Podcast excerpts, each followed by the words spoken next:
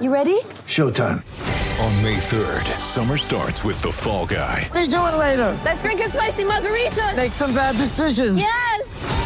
Audiences are falling in love with the most entertaining film of the year. Fall guy. Fall guy. Fall guy. That's what the poster said. See Ryan Gosling and Emily Blunt in the movie critics say exists to make you happy. Trying to make it out? Nope. Because I don't either. It's not what I'm into right now. What are you into? Talking. Yeah. The Fall Guy. Only in theaters May 3rd. Rated PG-13.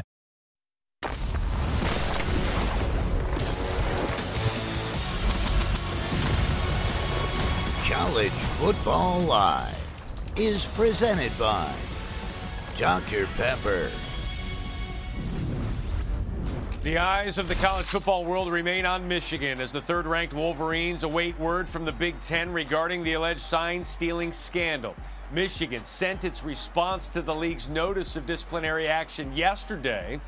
Commissioner Tony Petitti could make his decision on a potential punishment as soon as today. Welcome into College Football Live. I'm Matt Schick. For more, we welcome in Pete Thamel. Pete, what is the latest on this back and forth between Michigan and the league office?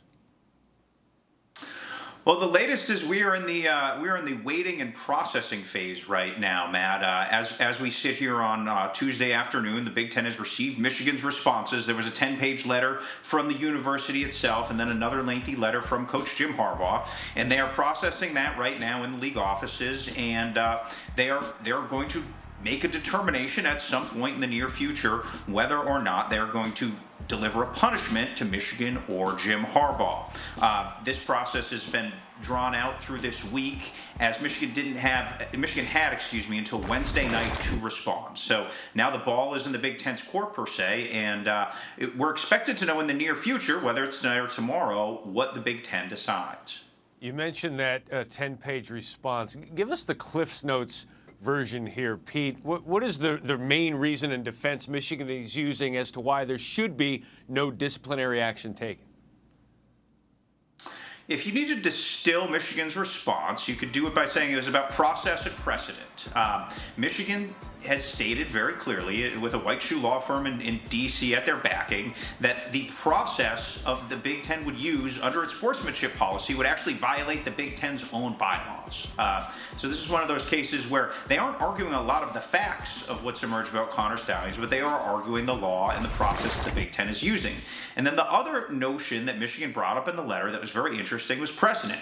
They they warned Tony Petitti and, and said to Tony Petitti, basically, as the Big Ten commissioner, you could be going down a slippery slope if you decide to use the sportsmanship policy during an NCAA investigation to punish a team in real time. So these are all things that the Big Ten is weighing and digesting right now as we speak, and we should have an answer in the near future what they decide. Yeah, it did seem like there was a, warning shot uh, being thrown there from Michigan there in the response. So if Jim Harbaugh were to be suspended, Pete, what would the school's response be?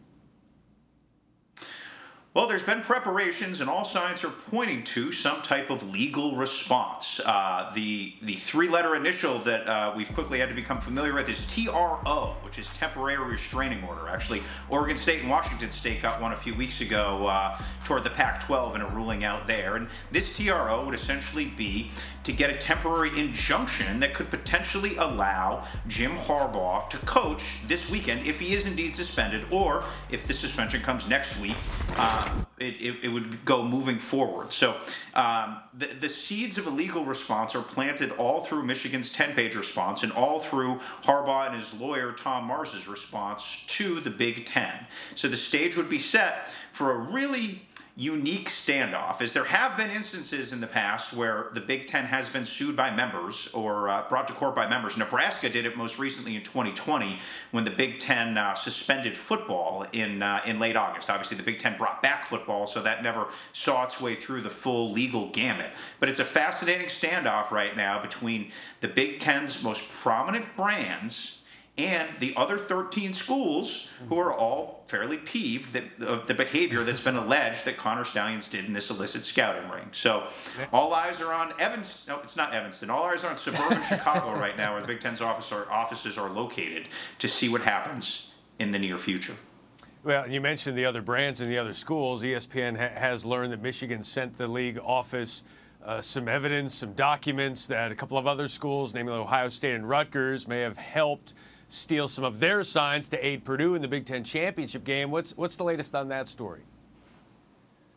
So the latest on that story is that as of right now, the Big Ten has not received anything from the NCAA about any rules being broken in that case.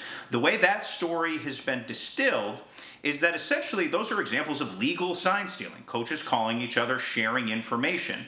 Um, my understanding is how the Big Ten office is processing this is that the Michigan case is three years, more than 30 venues, uh, seven, I'm sorry, 17 stadiums, more than 35 games, as ESPN has reported, where Connor Stalions allegedly helped arrange or did himself uh, the, the illicit scouting of games. And they have evidence of electronics being used as well that we've reported the NCAA has been sent.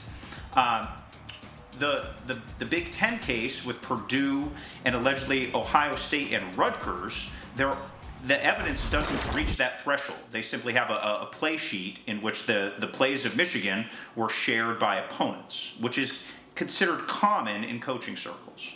Yeah, they may have gotten it. How did they get it? Did they do it like Michigan did? Again, that's that's the whole story here. It's going to be interesting to track. The gloves are off between the Big Ten and Michigan. Thank you, Pete.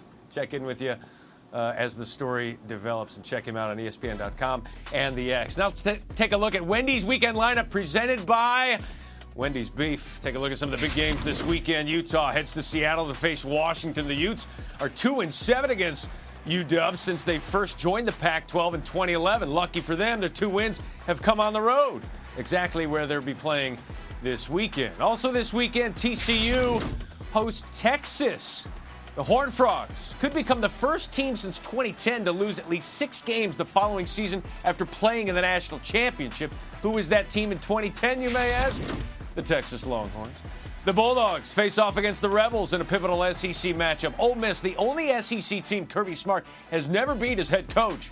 In their one matchup, he suffered a 31 point loss, the worst in his head coaching career. And for the biggest matchup of the weekend, number three Michigan goes to Happy Valley to face off against number 10 Penn State. According to our Allstate playoff predictor, it's the biggest game of the week in terms of playoff leverage.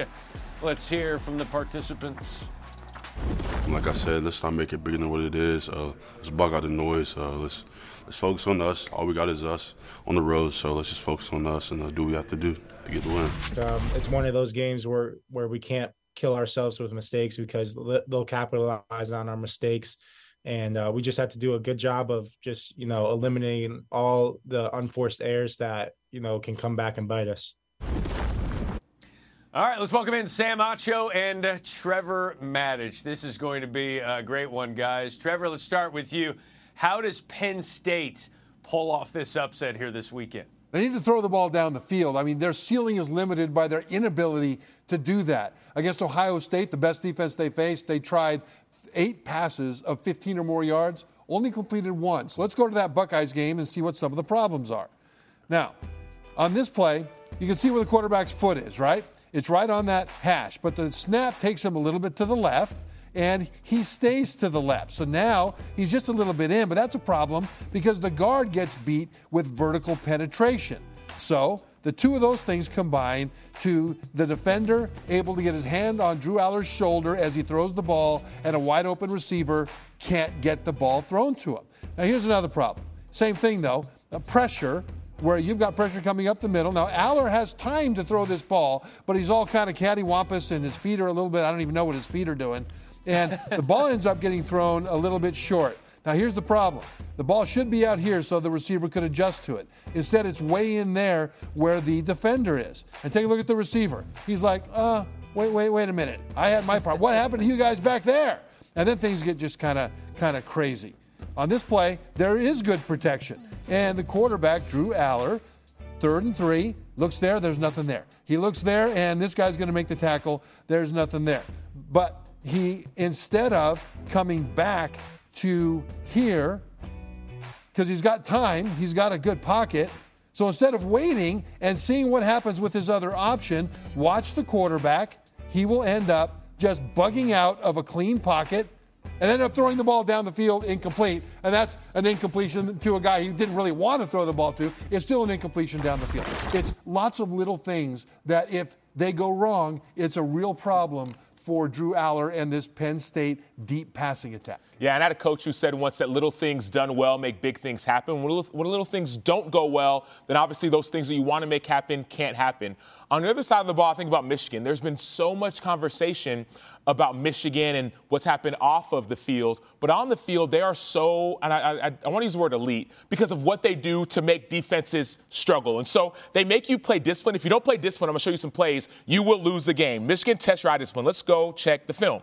And so you're going to see this motion right here by this player right here. You're going to see motion, but I want you to keep your eyes on the defender. The defender has to run with them. So defender, receiver, keep your eyes on the two of them.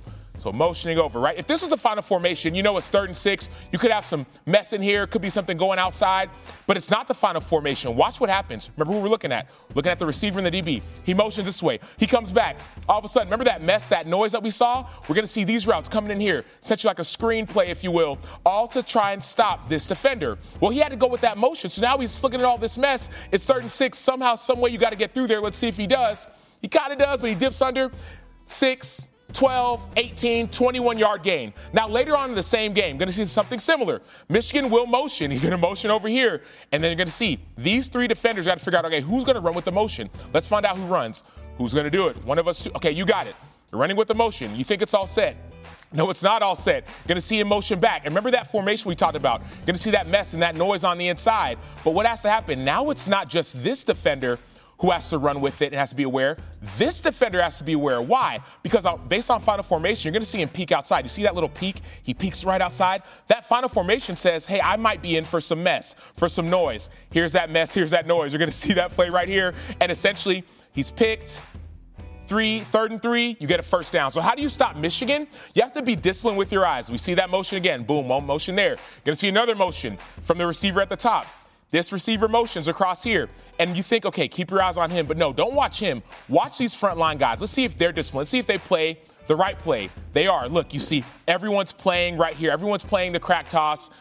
They play it perfectly. You see a two yard loss. Now Michigan's in second and 12. And so if you're disciplined with your eyes, you win. If you're not, you lose. They test you every single play. They have motion and shifts on every nearly every single one of them.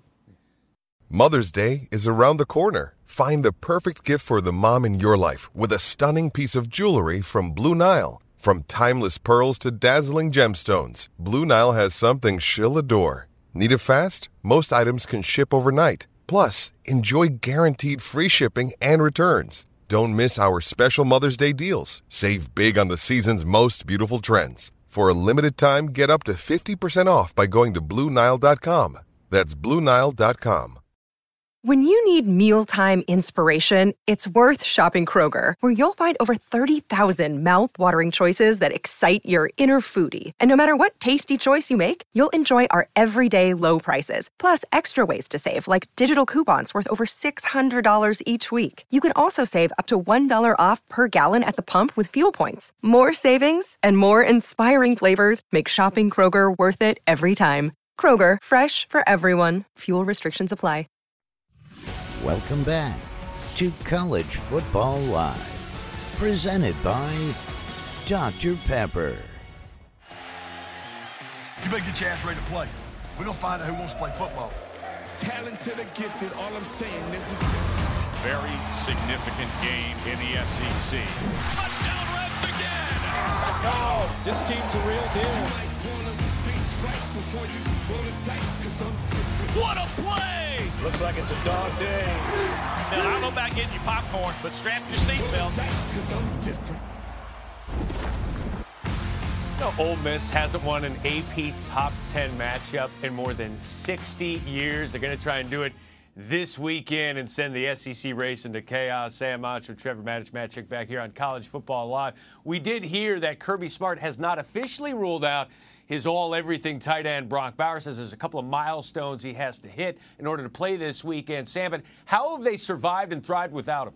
Well, they've survived and really thrived because Ladd McConkey has stepped up to the plate. Ladd McConkey, the same receiver at two receiving touchdowns in the national championship, we had a back injury the first four weeks. He wasn't playing, and all of a sudden he's healthy now. He's getting career highs in receptions two weeks ago versus Florida, seven. Career highs in receiving yards, 135. 78 of those yards are after the catch. And so all of a sudden, when one superstar goes down, a budding or current superstar in Ladd McConkey steps up in career highs. But Ole Miss's defense actually is well suited to throw a wrench into those gears because they're really good, one of the best in the nation, Ole Miss, at sacking the quarterback and creating tackles for loss. And to stop the Georgia offense before it gets started is what they'll need to do. They're incredibly smart, Sam. I know you love watching Ole Miss's front on tape because they keep their lanes while they're pressuring. A lot of teams will run stunts and they'll end up out of their rush lanes, and quarterbacks will get out for big plays, right? A lot of times blitzers will come in and miss the quarterback. Ole Miss is disciplined with those things, and that is their one big edge over Georgia.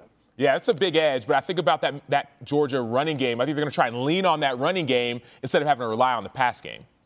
All right, Georgia, guys, it's hard to believe haven't lost a regular season game in more than three years. Uh, meanwhile, another big matchup going on in the Pac 12. Washington working on an undefeated season of its own at 9 0. Last time the Huskies had a longer winning streak to begin a season, their perfect 1991 season when they won to share the Natty.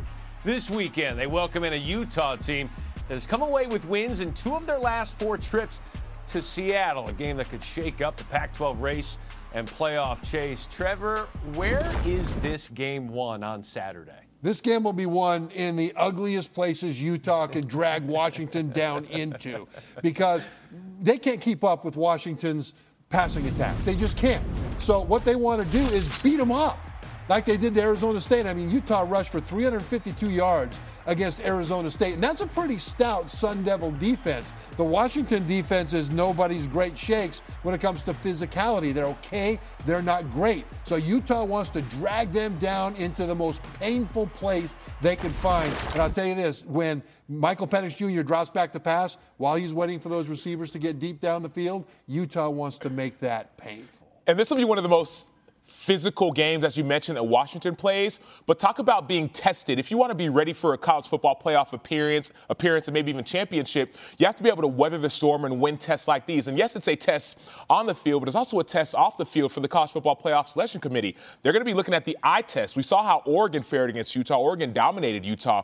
What will Washington look like as they have this common opponent? And so Number one, the physicality. Number two, the eye test. And number three, are you going to be ready when that big matchup comes? Not just now, but when that college football playoff comes as well. Right, and how balanced they are as well. I mean, Washington rushed for over 300 yards against USC, but, but. no credit for that. USC opened the gate too many times. No disrespect to Washington's rushing attack, but that was more bad USC defense than it was good Washington running. We'll find out now against Utah that's a legitimately outstanding rushing defense. And so this is what Washington needs to deal with now because USC USC allowed them to play from ahead a lot of this game and then come from behind when they needed to. With Utah, it's going to be pulling teeth. Utah guys, nearly a double digit underdog in this one. Let's get to Joe Fortenbaugh's thoughts on this, our ESPN betting analyst. Joe, is Utah a live dog here? Oh, absolutely. I would take Utah plus the nine and a half in this one. Washington ranks 60th in the country in run defense. 60th. They just gave up over 200 yards on the ground to USC. That's what Utah wants to do run the football, grind the clock, and keep Michael Penix off the field. Keep in mind the weather forecast for this game, not good for the Washington passing attack. It's calling for rain and winds 15 to 20 mile an hour. I'd be looking to Utah on this one. Oh, you're not a professional betting analyst unless you're monitoring the weather. Let's take a look at the one final team vote brought to you by Dr. Pepper. The fans have spoken. They believe Washington will be your last team to make the CFP. After hosting the Utes, the Huskies go to Oregon State and finish with the Apple Cup at home. More college football live in a couple minutes with news on an important quarterback back in the lineup.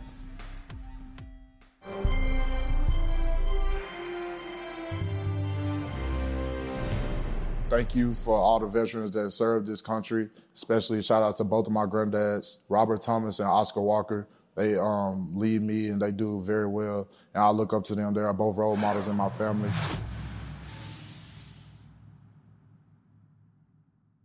Excellent stuff, guys. Penn State, only about a four and a half point underdog in this game. Time now to go in the know with Joe for Vegas's view on the matchup. Joe Fortenbaugh, what's got your eye on this one?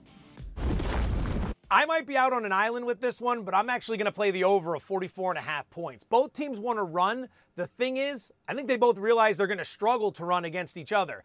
That's going to lead to passing. And if we have two teams throwing the ball early in this game with a total of 44 and a half, I really like our chances for the over. Penn State's offense has come alive over the last two weeks, 67 points over their last six quarters. Michigan's been hanging big numbers all year. Over 44 and a half would be my play here.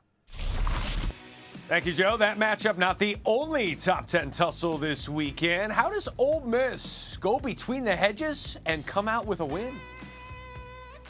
College Football Live is presented by Dr. Pepper, the one fans deserve.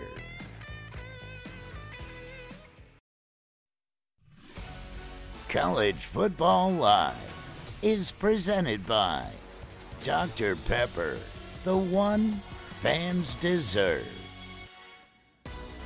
Week 11 of the college football season. Saturday on ESPN, number 8 Alabama faces Kentucky at noon Eastern. Then on ABC, Miami against number 4 Florida State at 3:30 Eastern. Then number 9 Ole Miss taking on number 2 Georgia in the SEC primetime showdown at 7 Eastern.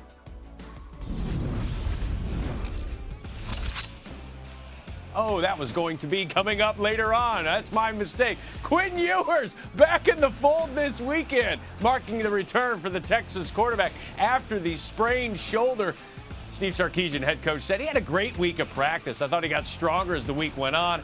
I really didn't feel like there was a throw he couldn't make. Back to Sam Acho. Sam, what is the significance? Trevor, start with you. What is the significance of Quinn Ewers in the return to Texas? The ability to engage more of the playmakers on the perimeter. Maalik Murphy did a really good job against Kansas. State last week. I mean, he, he held it together, beat them, beat BYU, but against Kansas State, he only had 51% completion rate. He threw two interceptions, and he just doesn't have the experience to be able to engage all those playmakers the way that Ewers can. And then the turnover piece, right? Maalik Murphy had a couple turnovers. You want to see ball control, especially in a game like this. TCU has one of the best pass defenses in the the best pass defense in the entire Big 12, led by cornerback Josh Newton. And so you think, how do you beat a team like Texas with explosive playmakers like Quinn Ewers, like Adonai Mitchell, like Xavier Worthy? You take the ball away, and that's what that TCU defense is going to try and do. You saw Kansas State had a couple t- takeaways, and also against your team, BYU had a couple takeaways versus Texas, though Texas was able to pull it out. Yeah, and, and TCU is going to have to expect to score, though, to keep up in, in some sort of a track meet here. And they don't run the ball all that well, but when their passing game is clicking, it's really clicking. TCU is number two in the Big 12 in passing yards per game, which is kind of weird. You wouldn't think that, but when they're on, they're on, and they will need to be on to have a chance against the Longhorns. Guys, the, Big 12, they're, they're hitching their wagon this year to Texas. It's, it's Texas or bust to make the college football playoff. They got TCU this week, they're at Iowa State, then they've got Texas Tech. Sam, how much trust do you have in the Longhorns to finish the job? Oh, I have a lot of trust in this Longhorns team, and the trust is based off of what I saw the last two weeks without their star quarterback, Quinn Ewers. This team was able to win with a redshirt freshman quarterback, Maalik Murphy, who hadn't had more than seven passing attempts before that season started. And so the trust is from that, the trust from the defense, trust from Jonathan Brooks in the running game, and obviously Steve Sarkisian, a, a coach. Yeah, and the trust from the trenches in Texas. Mm. They're built for that. A lot of big games coming up this weekend. We got uh, Missouri as well taking on Tennessee. Big SEC East uh, ramifications as well. We're going to talk about more of these games coming up on Friday. 5 o'clock Eastern on E ESPN2. Week 11 is upon us.